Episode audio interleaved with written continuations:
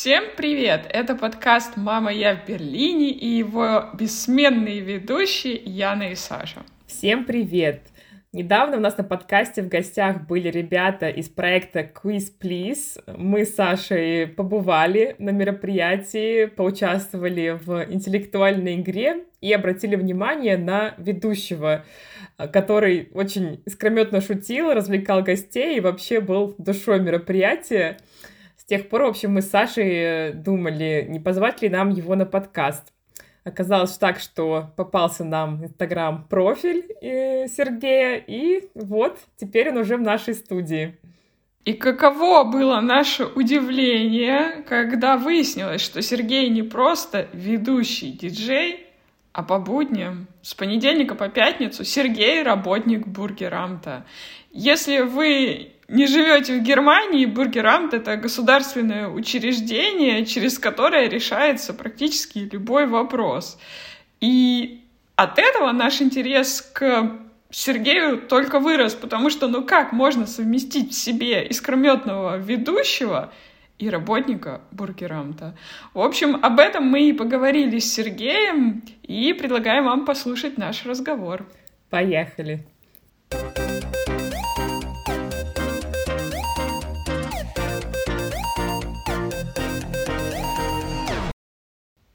Сергей, привет! Рада тебя видеть. Добрый вечер, добрый вечер. Я тоже рад, рад вас видеть и рад вас слышать. Сергей, ну мы уже в интро сказали нашим слушателям, какая ты многосторонняя личность и какие ты в себе профессии вообще совмещаешь.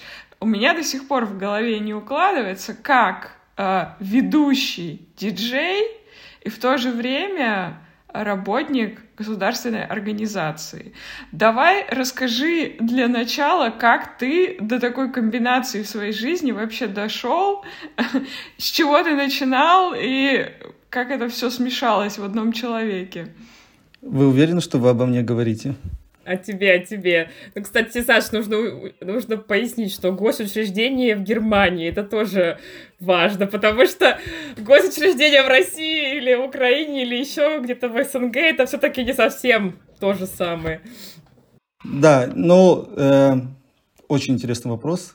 Я часто тоже об этом все думал, почему так вот, так сказать, в моей жизни все так складывается. То есть я готов среди недели как обычный, ну, окей, чиновник, это звучит очень, так сказать, не знаю, на русском, уж очень официально, то есть, ну да, работник госучреждения, я готов сидеть в, э, в бюро, э, заниматься рутинной, спокойной работой, чтобы, так сказать, э, немножко отдохнуть, и потом уже, когда приходят выходные, у меня есть силы, так сказать, отдаваться немножко другой стороне моей, такой веселой, потому что все равно у меня фамилия Фрелищ переводится «веселый», и мне кажется, как раз и для вот этого веселья мне нужна сила. Ну да, сила.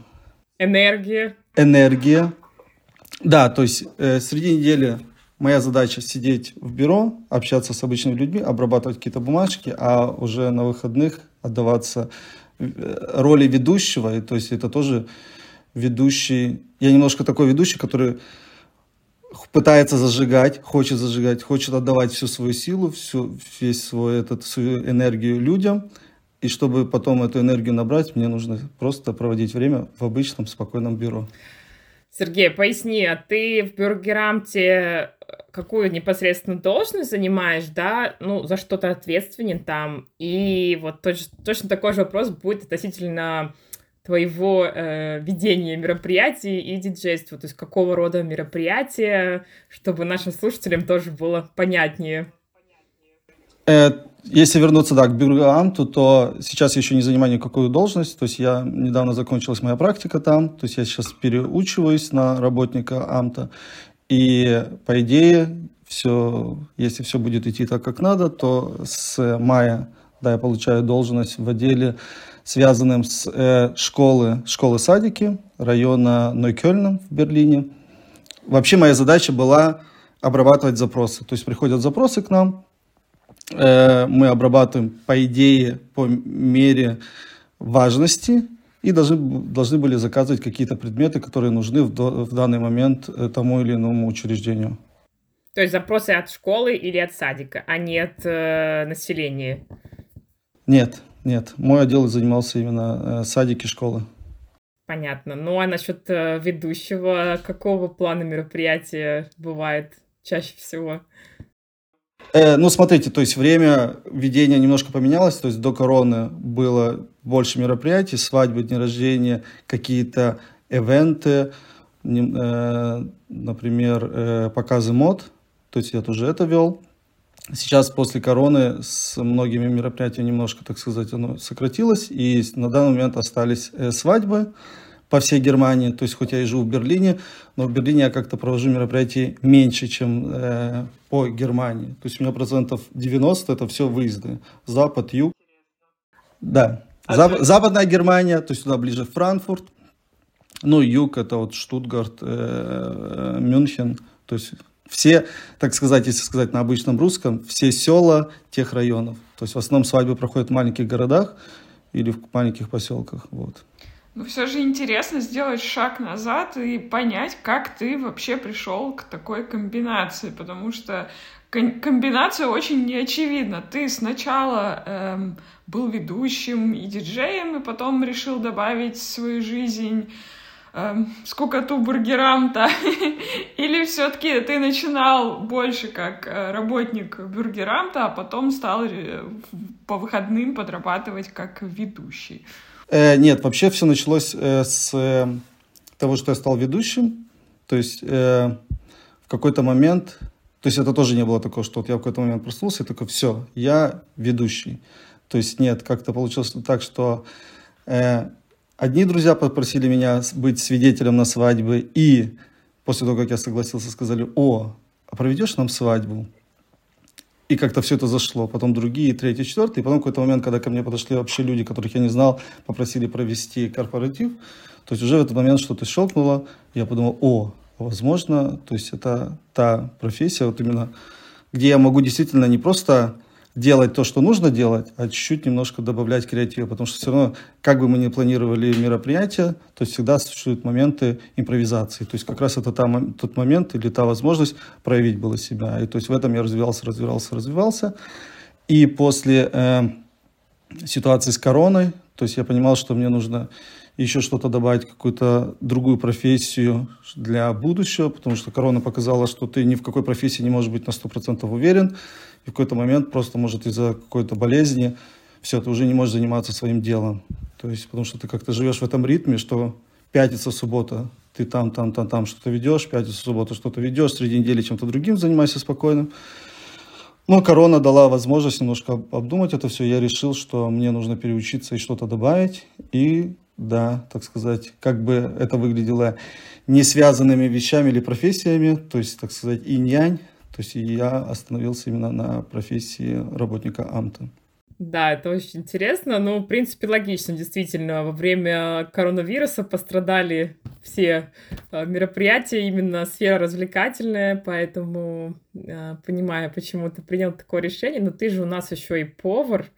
А, немножко расскажи об этом, как ты обучился этому. Да, можно сказать, что еще после окончания школы у меня был еще другой период. Э, да, когда я заканчивал школу, и тоже стоял выбор пер, э, перед профессией, что выбрать. И как-то по тому, как мама на меня давила, говорила, Сережа, Именно только в этой профессии, чтобы не было, не будешь голодный, будешь сыт. И плюс еще будешь в тепле, то есть на кухне всегда тепло. Да, и, так сказать, я выучился на повара в Украине, работал какой-то момент, и когда переехал в Германию, тоже была возможность пойти в этом же направлении, но э, по немецким законам, по немецким правилам мне не подтверждали один к, один к одному мою профессию, то есть предлагали по-новому потратить три года, выучиться на повара, мне это не понравилась идея, но я хотел оставаться, то есть мне нравилась профессия, э, именно направление гастрономии, и мне хотелось оставаться в этой сфере, и поэтому я выучился на... По-немецки звучит очень красиво, ресторан Фахман, то есть... Э, э, Ресторатор. Рестора... О! Да, то есть я выучился здесь на ресторатора, можно так сказать. Э, два раза проходил практику в Италии, вот прям там ты ощущаешь, что такое вот именно вот эта гастрономия, именно что э, когда у нас там было такие общения, то есть я вообще не итальянец, не говорю на итальянском, но что-то пытался там понять, что нет, и, то есть, и они пытались довести, что еда это не просто время, когда ты тратишь на, так сказать, на пропитание, а именно ты должен наслаждаться едой, ты должен наслаждаться напитками, которые ты пьешь. И поэтому очень часто во время еды э, мы пили итальянское вино и в конце пили эспрессо. Настоящее итальянское эспрессо. Я так делаю всегда. Вино, и потом после ужина эспрессо. Я, получается, итальянка в душе. Ну, там еще так интересно, что они пьют эспрессо еще с алкоголем, ну, то есть с граппой или еще с каким-нибудь. И вот э, часто такой, такой, такой был, так сказать, клеймо, что вот именно алкоголики все где-то с восточных стран приезжают, что-то восточное, они какие-то все таки более такие алкоголь, алкоголь, алкоголь. Но когда я был в Италии, и утром во время завтрака люди приходят и просто говорят, Россу, там, белое, или Бьянко, красное, и ты просто наливаешь им вино с самого утра. И, Италия. Ну да, есть такой стереотипчик, э, потом просто, видимо, это как они пьют это артистично, в красивой атмосфере, они на кухне с с газетой и соленым огурцом, им кажется, что это не алкоголизм, это э, наслаждение жизнью, гедонизм. Часть жизни. Слушай, ну интересная история. А, в общем, у тебя, значит, ты повар сначала, потом ресторатор, потом э, ведущий диджей. Э, распознали в тебе твои друзья артистические, видимо, наклонности, умение развлечь, э, организовать людей. И теперь мы э, хотим сфокусироваться на бургерамте, потому что это, конечно, вселенская боль всех людей, которые живут в Берлине, а особенно приезжих, таких как мы, кто может быть, не шикарно владеет э, немецким языком, не особо понимает вообще, что же они от нас хотят и как э, получить желаемое. У тебя есть э, какие-то советы вот для начинающих свой путь в мире закона в Германии. Как вообще справиться с этим, Сергей? Э, я помню, вот мое самое первое, так сказать, знакомство с Бюргамтом в Германии было э, в декабре 2004 года, когда приш... мы приехали в Германию, нужно было прийти прописаться. И когда я пришел туда и пытался на английском объяснить, что мне нужно, мне сказали Deutsch, э, типа я такой, на, они такие, арабиш, я такой, ну, арабский, я такой, нет, туркиш, турецкий, я такой, нет, они такие, ну, до свидания. Вот так вот мы бы, да, к сожалению, то есть, э, так сказать, система в Германии, вот это государственная, построена немножко, так сказать, по-старому, можно сказать, потому что очень много пенсионеров, ну, предпенсионного возраста людей работают, которые вот знают, вот у меня бумажка, на ней написано, то есть человек пришел, поздоровался, дал, дал те бумаги, я ему сказал еще, еще вот это нужно принести, и я ему сказал то-то, то-то, то-то, все, мы разошлись. То есть, и когда начинается вот эта, сказать, импровизация, когда ты не знаешь языка, они не знают язык, на котором тебе говорить, то есть они даже многие не хотят это делать. То есть и в этой ситуации, мне кажется, как я это все вижу, то есть нужно просто улыбаться им. Как бы они там не нервничали, как бы им не было тяжело с нами, а нам с ними, то есть главное, так сказать, держать потому что я очень часто, когда сейчас был на практике, меня просили помочь там где-то в переводе на русский язык или на украинский язык. И то есть я видел тех нервных, которые, что они хотят от нас, и этих нервных, которые говорят, ну мы хотим то-то, то-то, то-то. И то есть, и да, и, к сожалению, все так построено, что нету возможности все это делать онлайн. То есть это тоже огромная проблема Германии, что все, так сказать, всякие правила, что нельзя то, нельзя не то, нельзя, нельзя, нельзя, нельзя, нельзя, нельзя, нельзя. И потом можно только вот прийти, постараться получить этот термин, который тоже тяжело получить.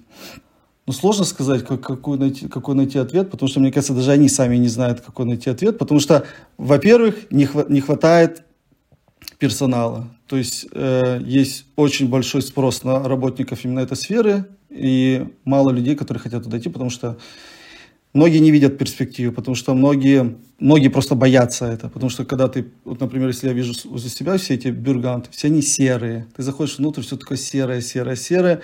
Люди часто, сами работники, недовольны.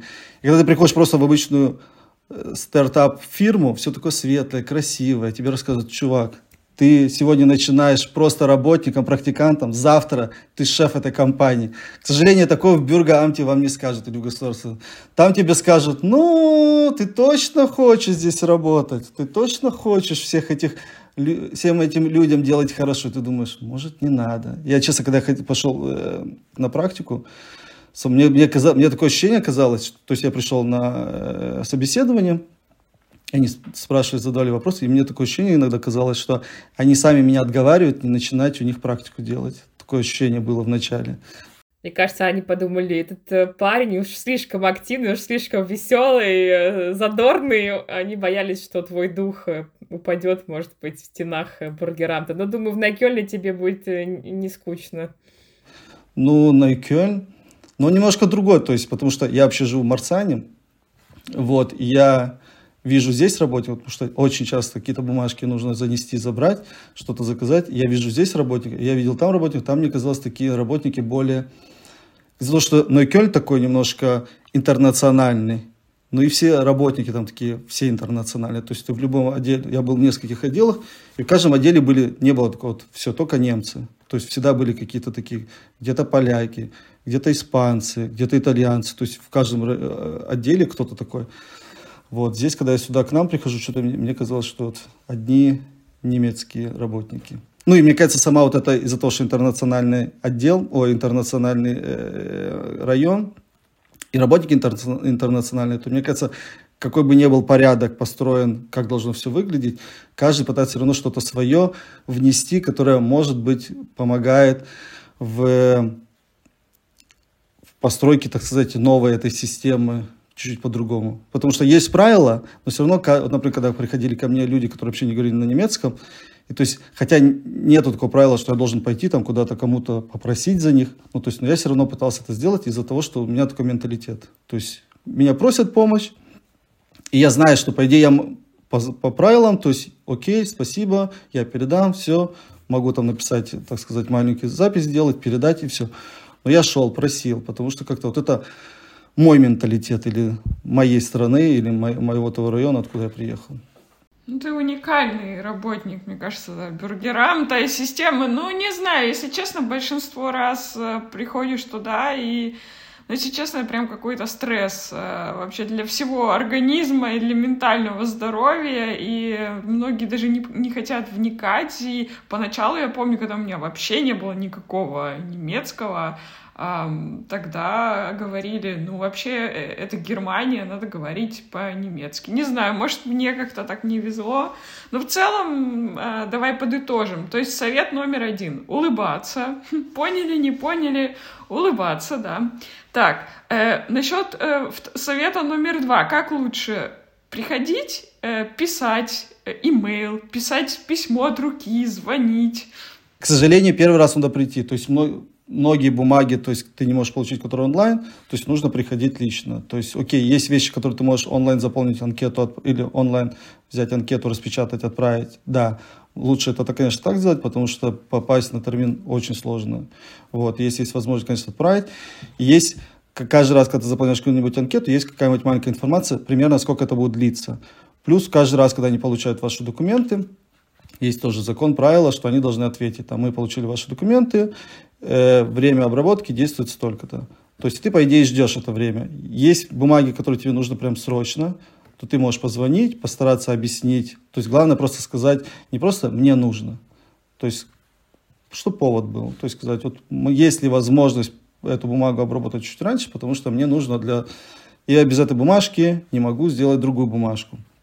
То есть можно это все по телефону сделать, лучше, конечно, это все делать имейлом. То есть, чтобы просто даже для них была какая-нибудь маленькая, как переписка, потому что каждый раз, когда они переписываются с, э, так сказать, с клиентами, то все равно это для, для, между нами и Амтом, то есть это вот такие отношения, как клиенты, Э, есть тоже база данных, где они записывают. Вот, например, по этой бумажке написали два раза или позвонили три раза. По этой бумажке вообще молчат люди. То есть, и когда будет выбор, что обрабатывать, то, конечно, будут обрабатывать ту бумагу, за которую уже, так сказать, звонили или писали. То есть, и, и ну да, то есть я советую если нужно срочно, то отправить еще email через какое-то время или позвонить. Потому что у меня были бумаги, где мне писали, окей, длиться неделю, но будет длиться 8 недель. То есть я писал, и мне приходило чуть-чуть раньше. Ну, потому что Германия такая страна, где, так сказать, без бумажки ты э, букашка. Вот. Потому что, мне кажется, как, как многие, когда я приехал в Германию, у меня был паспорт и был идентификационный код. Все, оттуда, откуда я приехал. Когда я приехал сюда, все. То есть у меня несколько шкафов так вот сверху все заставлено. Часть бумаг, которые у меня в подвале лежат. Потому что тоже я слежу, потому что по закону 10 лет ты должен хранить эти бумаги. И часть бумаг у меня в гараже. То есть я буду рад, конечно, что если там где-то будет э, дырка, все, значит, все намокнет, и я просто выброшу, потому что уже все, потому что уже некуда это все складывать.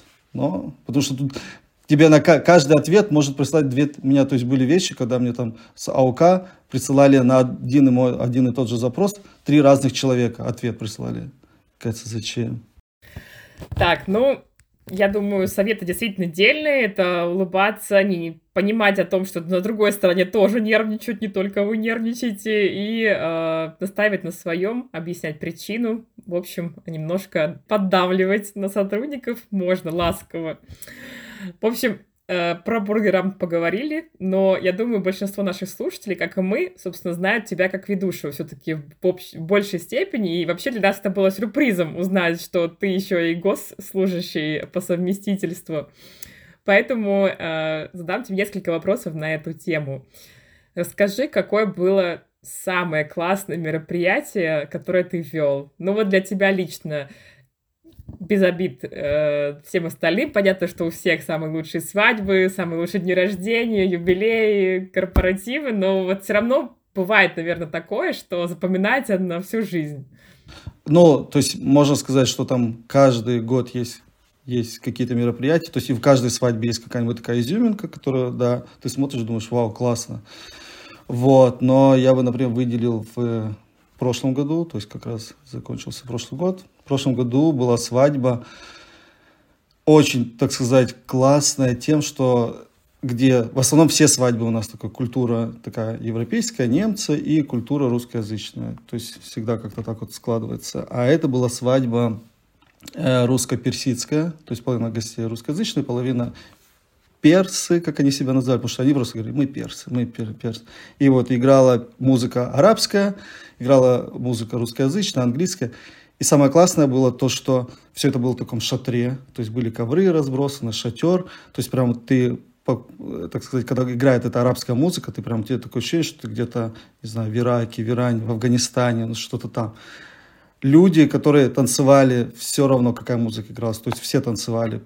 Включалась арабская, танцевали под арабское, включалась русская, включ... э, танцевали под русское. И то есть была такая прям атмосфера, ну, как в фильмах, вот фильмы смотришь про Алладина, вот эти там в конце, когда они все, или индийские, когда они там в конце все сби, сби, э, выходят на танцплощадку и танцуют. Так же здесь было, потому что какие бы ни были свадьбы, в основном всегда играет русская, некоторые немцы уходят, уходят, там, типа, не наша музычка. Потом включают что-то немецкое, какие-то русскоязычные выходят, танцуют, какие-то нет. И то есть всегда идет такая, так сказать, борьба. То есть, где, когда будет наша музыка, мы будем танцевать. Ну, не всегда. То есть, ну, тут прям такая свадьба, когда я прям стоял, я так стоял на сцене, вот эти ковры, все, и люди такие, вот ты прям смотришь, включается арабская, и ты думаешь, все, все именно оттуда, откуда-то. Потом включается русскоязычная, и тоже, хотя для арабов или для персов. Это музыка, я думаю, что многие слышали первый раз. Но они прям танцевали по, как под свою. Вот. Но я скажу, что каждая свадьба, она уникальная. Вот. Ну, именно эту свадьбу я прям так запомнил. 20 августа это было. Даже день помнишь. Действительно, она тебе засела в память. А, а были ли какие-то курьезные моменты? Ну, потому что свадьбы это всегда ассоциируется с таким большим торжеством, но, как мы знаем, на каком-то этапе гости становятся более смелые, более веселые, и тут зачастую бывает что интересненькое происходит. Я много раз говорил с паром, что когда-нибудь в конце моей этой деятельности ведущим я напишу книгу и распишу все-все-все-все, что было, так сказать, э, курьезным. Э, ну и, например, я не буду, конечно, говорить имена, вспоминаю одну свадьбу, где просто это тоже такая картина, когда тоже зал такой, новая постройка, одна стен стеклянная, то есть мы видим, что на улице происходит, люди танцуют, танцуют, танцуют, и в какой-то момент мы слышим гул машины, и эта машина пролетает возле, ну, перед нами и врезается в дерево. Вот, оказалось, что свидетель немножко перебрал решил съездить домой.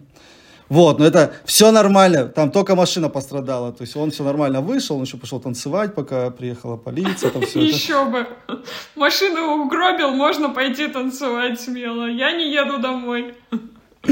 Я, просто часть такие, такие, вау, а другие думали, что это какой-то прикол, то есть думали, так, что-то сейчас будет происходить, то есть просто это все так вот, ну как-то легко произошло. То есть люди танцуют, танцуют, хоп, гул машины, машина врезалась, диджей выключает музыку, то есть прям люди думали, что сейчас вот забегут и украдут невесту. Но нет, мы дождались, пока приедет полиция. Какой же они думали бюджет у свадьбы, что они готовы э, разбить машину ради похищения невесты? Да, интересный вопрос. Не, ну, может, на шроте купить. У нас была одна свадьба, турецко-украинская, и вот жених ездил, жених, жених турок был, и то есть там по какой-то традиции нужно было ездить по родственникам, то есть по родственникам, там, петь, танцевать, вот так вот ездить, ездить, ездить. Меня, меня спросили, то есть я должен был просто вести, и мне потом вечером позвонили, сказали, хочешь тоже проехаться с нами, посмотреть, как это все происходит. И вот жених турок ездил на э, машине, на Запорожце, Запорожце, таком прям старом-старом, его разукрасили, банки прицепили, вот он турок ездил на таком украинском, украинской машине. Вот. Ну, а машину тоже нашли где-то на шроте каком-то, то есть, э, то есть, я не знаю, или специально искали, но мне сказали, ну, что я спросил, где взяли, они такие, вот, купили на шроте. Э, да. еще из каких-то таких прям вещей, ну, торт часто роняем мы, ну, то есть, в основном всегда невеста это все знает. А один раз была свадьба, где прям для невесты, вот мы с ней разговаривали о программе, и половина мы говорили про какой будет торт у нее. То есть она прям там искала какие-то картинки, все добавляла. И вот прям сама собирала, каким должен быть торт. Заказала. А у нее был такой брат, который очень хотел над ним пошутить. И он заказал точно такой же торт, но просто из пенопласта. Вот, и мы его уронили. И мне даже, когда уже вынесли даже обычный, нормальный, то невеста была немножко, так сказать, в шоке. И, он, и она там, я ему отомщу, я ему отомщу, этому брату. Вот. А один раз было, когда тоже торт с тортиком, когда привезли не тот торт. То есть невеста, когда привезли торт, поставили в холодильник, э, э, лиферант уехал, и тут невеста увидела, что торт не тот. Позвонила лиферанту, он такой, я, все, я ничего не знаю. То есть вот я уехал, всем раздавал, раздавал тортики, как у меня было прописано, все. То есть я не знаю, где ваш торт. И для нее это тоже было, так сказать, не очень, потому что я объявляю, что выносит торт, торт вывозит, а она стоит рядом со мной и говорит, это не тот торт, это не мой торт, нет. Ой, да, эти свадьбы, переживания невесты, я могу себе представить. Каждая, казалось бы, мелочь э, приобретает э, огромную важность. А расскажи, какое э, максимальное количество человек было на, на мероприятии, которое ты вел? Ну, это может быть не обязательно какой-то праздник приватные, да, э, может быть, какие-то другие, это даже интересно. Ну, смотрите, то есть я вел в 2000, мне кажется, 3 или 2004 году был последний в Берлине, э, был фестиваль, вот этот Дочь Russische Festtage проходил каждый год, до 2014, мне кажется, он проходил, и я вот вел его, ну, там пару тысяч было. Ага, то есть ты прям со сцены вещал, я так предполагаю. Да. Ну и вообще трудно управлять э, таким большим количеством людей? Ну, смотрите, это, так сказать, да, это страшно, но мне кажется, просто нужно выходить и разговаривать. То есть, если ты выходишь с людьми разговариваешь, то и они на тебя реагируют. То есть, я уже не помню прям мои... Я помню, что я очень сильно переживал, потому что, так сказать, ты ведешь свадьбы, какие-то корпоративы, дни рождения. Показы мод, мне кажется, попозже начал вести. Вот, а тут тебе предлагают, то есть со мной связались, говорят, вот нам нужно на два дня человек, который бы вел. И я такой, сначала я так, окей. Ты, и ты начинаешь как-то больше смотреть. То есть я был там, как просто приходил, смотрел, слушал музыку, уходил. А потом ты начинаешь смотреть по фотографиям, а там столько людей, думаешь, как, как, как, как. Ну, прошло все хорошо. Но после этого закрыли. Я надеюсь, это всего лишь совпадение. Ну, вообще, конечно, это очень э, интересно, и даже хотелось спросить тебя, может быть, про специфику, вот, э, наверное, больше всего свадебных таких мероприятий. То есть мы знаем, что свадьбы, они зачастую там какие-то конкурсы, которые как раз-таки организует, да, ведущий, и, ну, э, хорошо себе представляем более-менее, какие свадьбы, какие конкурсы бывают в русскоговорящем обществе, да. Может быть, расскажи, чем отличаются свадьбы в других культурах, то есть ты вел смешанные, да, свадьбы. Какие, может быть, конкурсы ты делал для немцев, для персов, которые, ну, тебе показались такие интересными? Не, ну смотрите, то есть э, тоже каждая свадьба особенно, потому что каждый так заказчик выбирает, что он хочет. То есть есть люди хотят конференция, то есть они говорят, Сергей, то есть ничего не нужно вести, просто объявлять, в какие-то моменты выходить, там 2-3 минуты что-то говорить, и в основном объявлять. То есть есть такие мероприятия, где ты просто, я не скажу, что в смокинге, но просто в темном костюме объявляю. Есть, которые хотят ведущие, они говорят, окей, да, что-то проводишь, что-то объявляешь. А есть, которые говорят, Сергей, нам нужен тамада, можешь сделать. Ну вот, то есть, да, я пытаюсь, конечно, вести себя, так сказать, э, в рамках, что я все равно ведущий, ну то есть, но э, пытаюсь больше шутить, то есть, ну все равно шутить, так сказать, э, прилично, то есть не такого, что там, где нужно потом видеографу все, половину моего текста запик, запикивать, вот пытаясь, так сказать, энергично себя вести, там, то есть какой-нибудь конкурс, я не просто говорю, там, друзья, а как-то все это энергично, энергично, энергично, вот, но в основном все проходит стандартно, то есть вначале я что-то пытаюсь спокойно, познакомиться вообще с людьми, какие-нибудь задаю вопросы, в основном пытаюсь все это с экраном, как хорошо, например, знают свидеть, э, свидетели жениха с невестой вообще, как гости знают, какие-то вопросы задаю, все это на экране, и пытаюсь искать людей в зале, которые, так сказать, со мной коммуницируют, которые отвечают, бросают, и все. То есть я знаю, что в течение вечера я могу каждый раз, если что-то не так, на них, так сказать, опираться. Вот, например, была одна свадьба, где,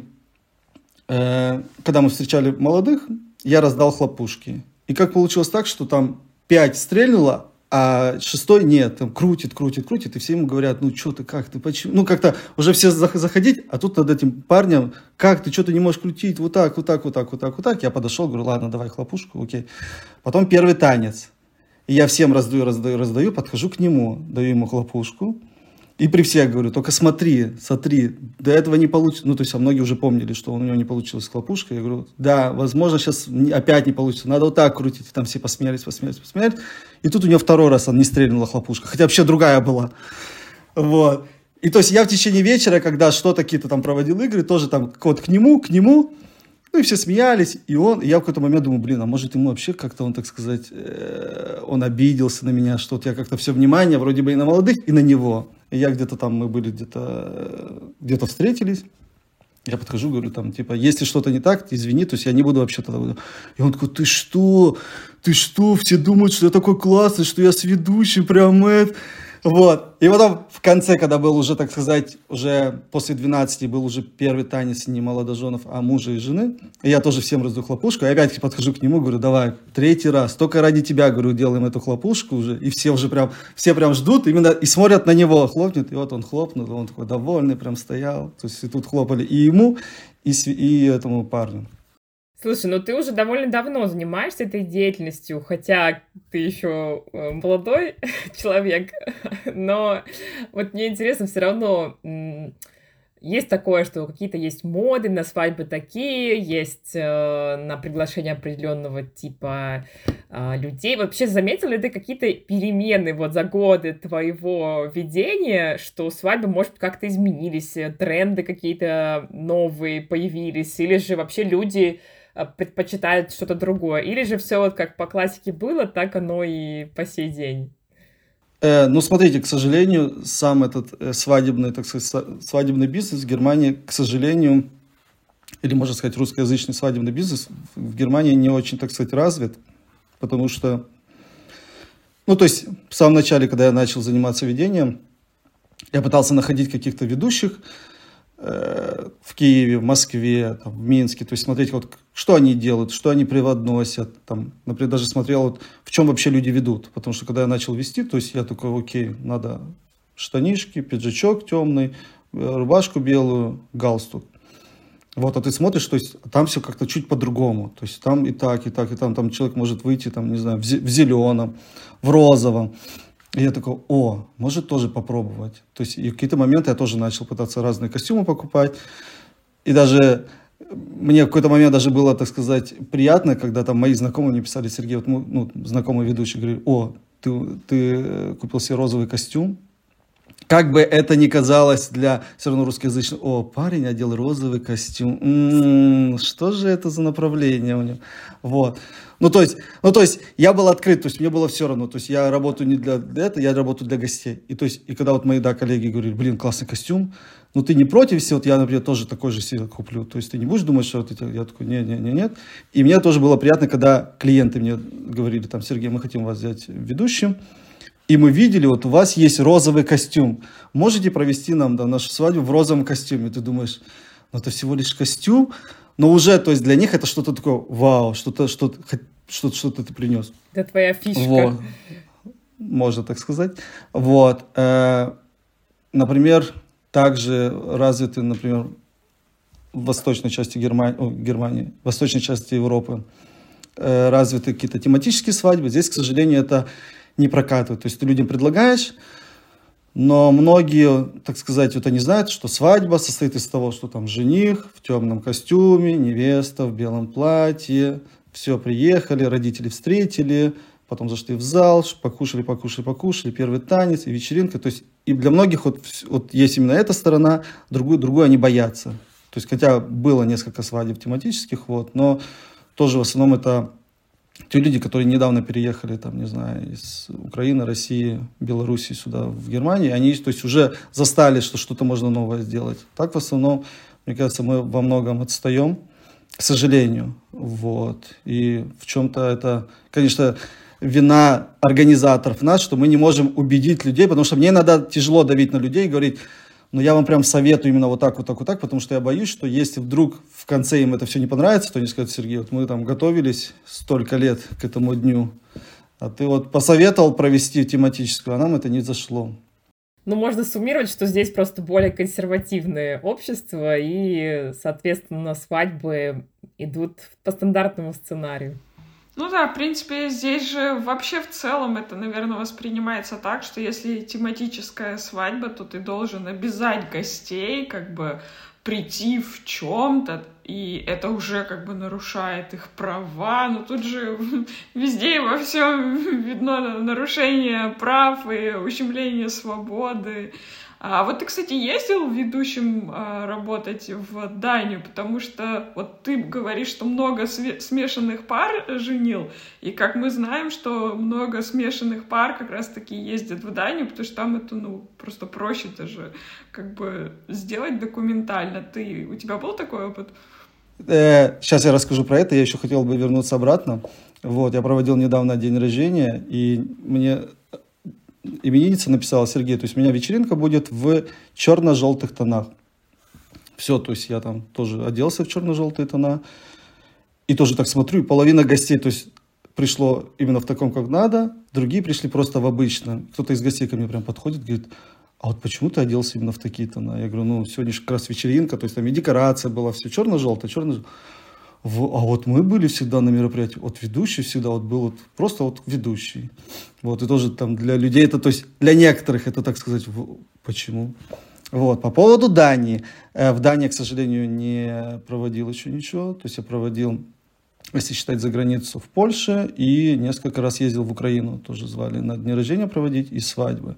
А Дания, ну, мне кажется, там больше люди расписываются, а потом празднуют уже там, где они живут. Вот. Но то, что Дания это такой, так сказать, европейский Лас-Вегас, где можно поехать и на выходных, на выходных расписаться, или нет, среди недели расписаться, да, я знаю. Да, у нас, кстати, есть эпизод на, это, на эту тему, выпуск про европейский Лас-Вегас, послушайте, если интересно. Я согласна, что многие туда едут именно документальную часть э, завершить, расписаться, а уже празднества идут э, дальше. То, что мы, Саш, Просто я выходила замуж в Дании, и Саша там была, это было в прошлом году. Э, мы позвали все-таки всех с собой. Ну, не всех, но близкий круг э, людей. Но многие из моих знакомых вообще, типа, расписался и уехал, да. Ну, потому что в Германии это тоже тут бюрократия, что ты не можешь просто расписаться. То есть тебе нужно ждать э, визу невесты около 9 месяцев.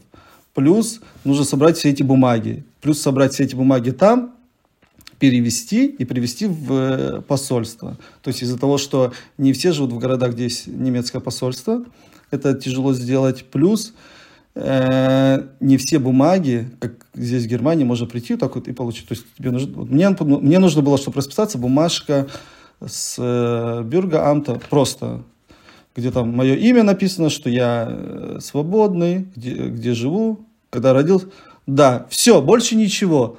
Вот. А от невесты нужно было столько, такой список бумаг, которые где, где-то ей нужно ждать неделю, где-то ей нужно ждать две недели, где-то четыре недели. То есть тебе нужно получить бумажку, перевести, быстренько отвести, чтобы еще, так сказать, срок годности ее был нормальный. Сергей, я тебе придумала новую бизнес-модель. Я вот только сейчас поняла уникальную комбинацию твоих профессий. Ты проводишь свадьбы, все эти люди страдают с документами. И тут ты можешь облегчить им всем жизнь, стать тем проводником в бургерант, который ускорит все эти дела. Вот, в общем, э, можешь меня не благодарить, 20% мне отдавать и все. Точно, Точно. У меня просто еще на, на неделе есть один день выходной, я как раз буду этим заниматься. Слушай, Сергей, спасибо большое, было очень интересно. Мы надеемся, что ты будешь ярким будущим бургерам-то, проведешь там реформы, э, поможешь людям там быть более веселыми и улыбающимися. Ну и, конечно, желаем удачи со всеми мероприятиями. Если хотите я хотела сказать заказать Сергея, но если хотите обратиться к Сергею как к ведущему, мы обязательно оставим ссылку на твой инстаграм.